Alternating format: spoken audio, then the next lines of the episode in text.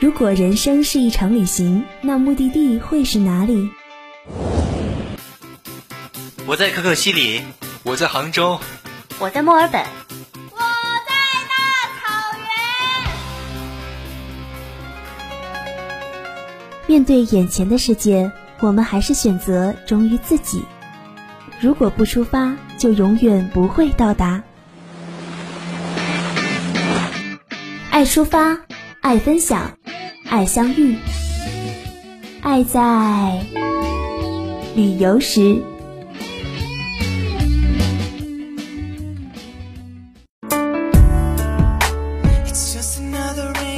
足不出户，让声音带你走过每一道风景。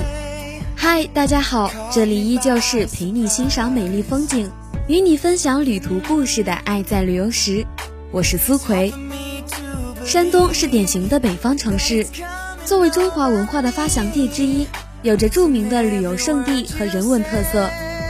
进入齐鲁大地，映入眼帘的一切都是陌生而又亲切的。正是金秋时节，大西北已是满山红叶，而齐鲁大地还是一片浓重的绿装，绿树红瓦，碧海蓝天，是山东给我们最直观的印象。赶紧和苏奎一起进入今天的《爱在旅游时》，一起走进这座古老而又热情的城市吧。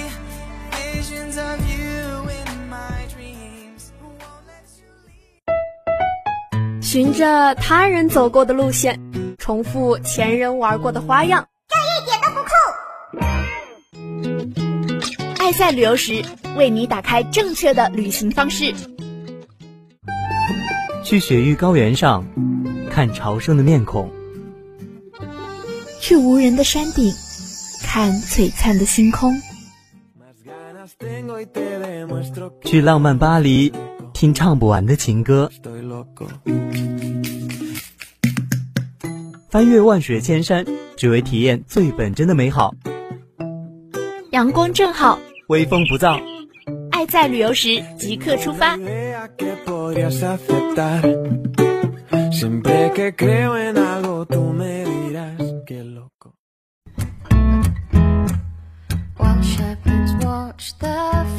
山东好玩的地方有很多，山东的青岛是苏葵第一个想介绍的。青岛是中国首批优秀旅游城市，是中国东部沿海地区重要的交通枢纽。和海外游客出入中国的主要口岸。青岛依山傍海，风光秀丽，气候宜人。加上特殊的历史积淀，使青岛早在二十世纪初期就成为中国著名的旅游胜地。蓝玉似的天，翡翠似的海，都辉映着青岛特有的美丽。暗礁、彩帆、细浪、金色的沙滩，构成了青岛美丽的风景线。在导游的带领下，参观栈桥、海滨浴场和美丽的五四广场等，这些地方没有一处不飘着带有淡淡咸味的海风。在五四广场上有很多卖贝壳的商铺，里面有很多有趣的小物品，有贝壳做成的小挂件，也有海螺做成的梭子，还有将很多贝壳穿在一起做成风铃。看到这些工艺品后，苏奎不禁为手艺人们的精巧技术感到惊叹。伴着清凉的海风，来到青岛第三海滨浴场，青岛的大海美极了，一望无际，碧蓝碧蓝的。大海与天空互相映衬，蔚蓝壮观。拥有如此秀丽的自然风光、丰富的旅游资源，怪不得青岛每年都吸引了大量的中外游客。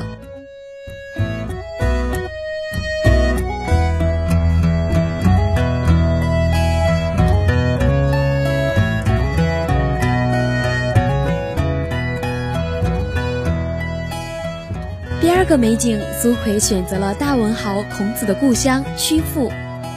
位于曲阜市中心鼓楼西侧三百米处，是祭祀中国古代著名思想家和教育家孔子的寺庙。孔庙的设计前为神道，两侧栽植桂柏，创造出庄严肃穆的气氛。一进接一进的院落走过去，感受宏大的格局。殿台亭庙大多是红砖黄瓦的造型。那份遒劲沧桑的气质，更是别处难以见到的。高耸挺拔的苍桂古柏间，开辟出一条幽深的通道，一座又一座的鹅匾，既使人感到孔庙历史的悠久，又烘托了孔子思想的深奥。苏奎极力推荐朋友们去看一看孔林，这里还可以称之为是一座天然植物园，空气清新，是一个很好的游览地。林内现存的古树与宏伟的建筑群交相辉映，上千只鹭鸟居住在古木之上，形成了孔庙又一独特的景观。再加上古桥石径上岁月的磨痕，空气中弥漫着淡淡的霉旧味道。不用人说就能知道，这里消融了多少的时光岁月，来来去去了多少的人世沧桑。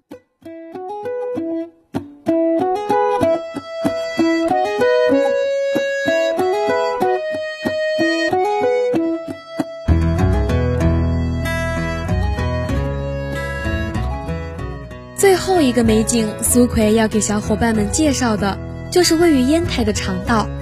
长岛自然风光秀丽，气候宜人，岛屿周围有着星罗棋布的港湾，众多的海水浴场，还有千姿百态的奇礁异石，素有“海上仙境”之称。身为长岛六大奇观之一的月牙湾，它的神奇之处在于滩上、水中无泥、无沙、无岩石，全是一湾圆润晶亮的卵石，风起风落带来一片刷刷声。水色清亮，沿水边漫步，还可以看见水底的卵石因为阳光反射，使得远处的水面波光粼粼，有千百种变幻的色彩。坐在沙滩上仔细挑选石头，常常得到意想之外的收获。有人曾在这里剪成一套红白两色的围棋子儿，还有不少人得到过有着天然图画的卵石。位于大黑山岛北端的龙爪山。它由五座高峻险峭的绝壁连绵而成，山势雄壮，巨石玄妙，几乎是山山有传说，洞洞出典故。它的山势起起伏伏，远远望去就像一方巨大的玉印，所以这座山又叫做玉印山。越过石砌的山门，登上山顶，眼前豁然开朗。向下望去，四周竹木成林，藤蔓交错。各种花卉争奇斗艳，美丽极了。除了拥有碧水蓝天的青岛，富有文化气息的曲阜，坐落连绵高山的长岛外，山东还有很多美景都值得我们去探寻。苏奎就为各位小伙伴们介绍到这里。好了，让我们进一段音乐，音乐过后精彩继续，一会儿见。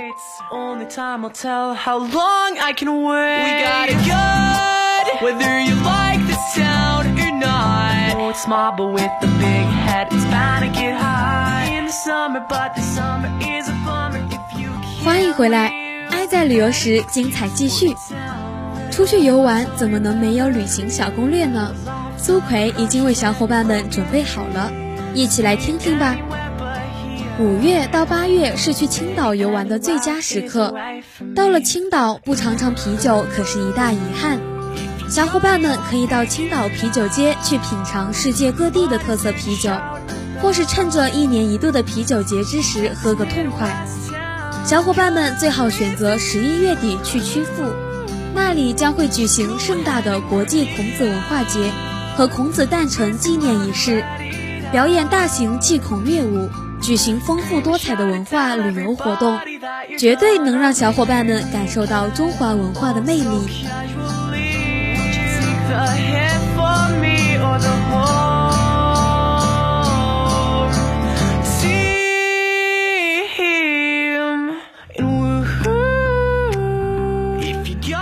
长岛分为南北两岛，南岛较为繁华，北岛较为原生态。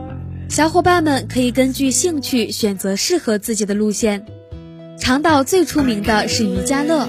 不过渔家乐吃饭另外收费，也可以只选住宿不吃饭。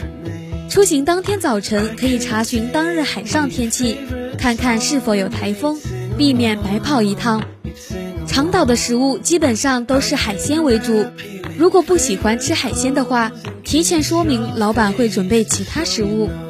订房的话，常规旅游平台都可以，也可以自己找，说不定还会有惊喜呢。好了。关于旅行的小攻略，苏葵就为大家分享到这里。稍后进入我们的美食板块。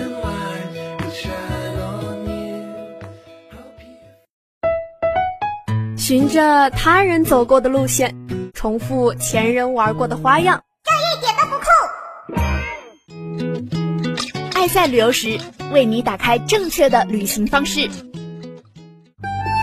去雪域高原上看朝圣的面孔，去无人的山顶看璀璨的星空，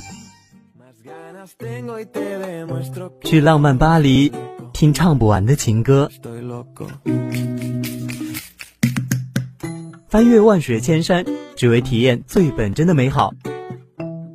阳光正好，微风不燥，爱在旅游时即刻出发。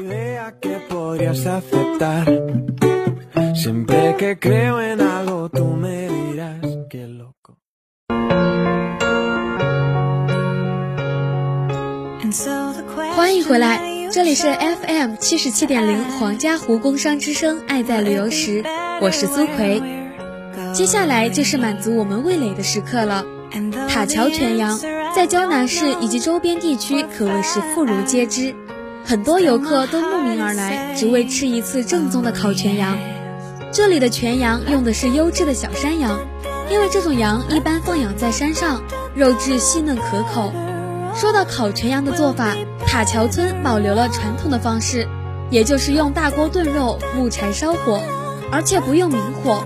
出锅后咸淡适中，肉嫩爽口的同时，又相对于其他的做法保留了更多的营养价值，完全可以称得上是色香味俱全。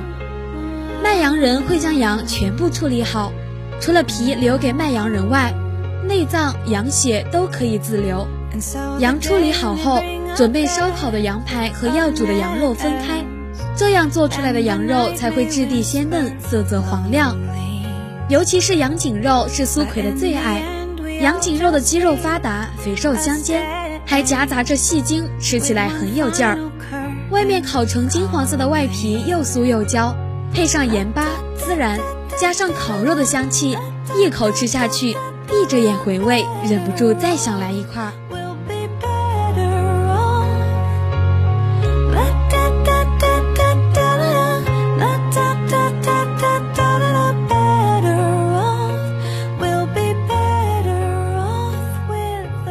曲阜的烧烤鲑鱼在当地是非常出名的，以鲑鱼为主料，用旺火片烘烤而成。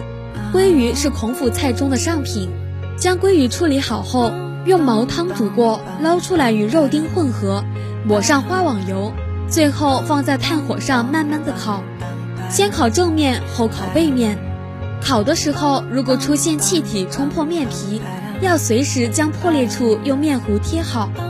连续烤制约一小时左右，因其烤法独特，烤出来的鲑鱼白中泛红，味道鲜美。鱼的表皮烤得焦脆，肉质则恰到好处，酱汁鲜甜可口，没有一点鱼腥味。刚端上桌时，那股特殊的香味儿立刻迎面而来，香飘满屋，让人口水直流。迫不及待地拿起一块鱼肉放入口中，那又辣又麻的感觉简直不要太爽。细细品味，嚼劲的鱼肉带着酸酸甜甜的味道，非常的美妙。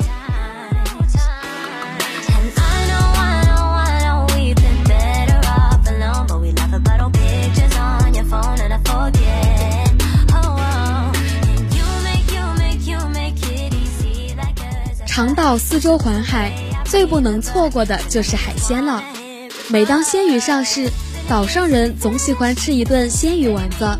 不仅鲅鱼、台鱼、鲳鱼等可以做成丸子，就连那种鱼小刺多的鲫鱼、小黄肚、大头宝等也都可以作为丸子的原料。它的做法与条鱼肉饺子的馅儿基本相同，只是那些小鱼要摘头去骨，不用剔刺。放在菜板上剁得精细即可。长岛人做鱼丸有着自己的特色，妇女在家里一般都是先把水烧个七八成开，将鱼馅儿放在手里，用手掌将鱼馅儿一握，一个圆滑的鱼丸子便从拇指和食指圈成的圆孔中，扑噔一声掉入锅中。这样一张一合，动作很是麻利。煮熟的丸子雪白鲜嫩，晶莹如珠。渔民在海上生产，吃鱼丸子便没有这般斯文。待鱼肉剁细拌好后，干脆拿起勺子将馅儿一点一点往开水锅里放，这样煮熟后，一碗也只能盛两到三个。人们称之为蛙鱼丸子。吃着鲜嫩的鱼肉丸子，喝着热鲜汤，别有一番风味。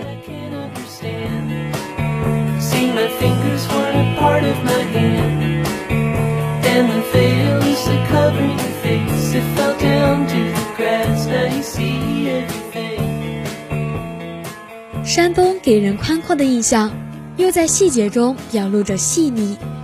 一段历史诉说着一段传奇。如果不亲临山东，去触摸一方水土的魅力，就无法体会到那种直击心灵的感受。好了，以上就是今天节目的全部内容了。除了苏奎为大家介绍的山东之外，你还有哪些好的旅行地想和我们分享呢？记得关注并私信我们的新浪官方微博“黄家湖工商之声”。爱在旅游时，非常欢迎爱旅行的你做客我们的节目。那今天的节目到这里就和大家说再见了，我是苏奎，爱在旅游时与你相约下周三，我们不见不散。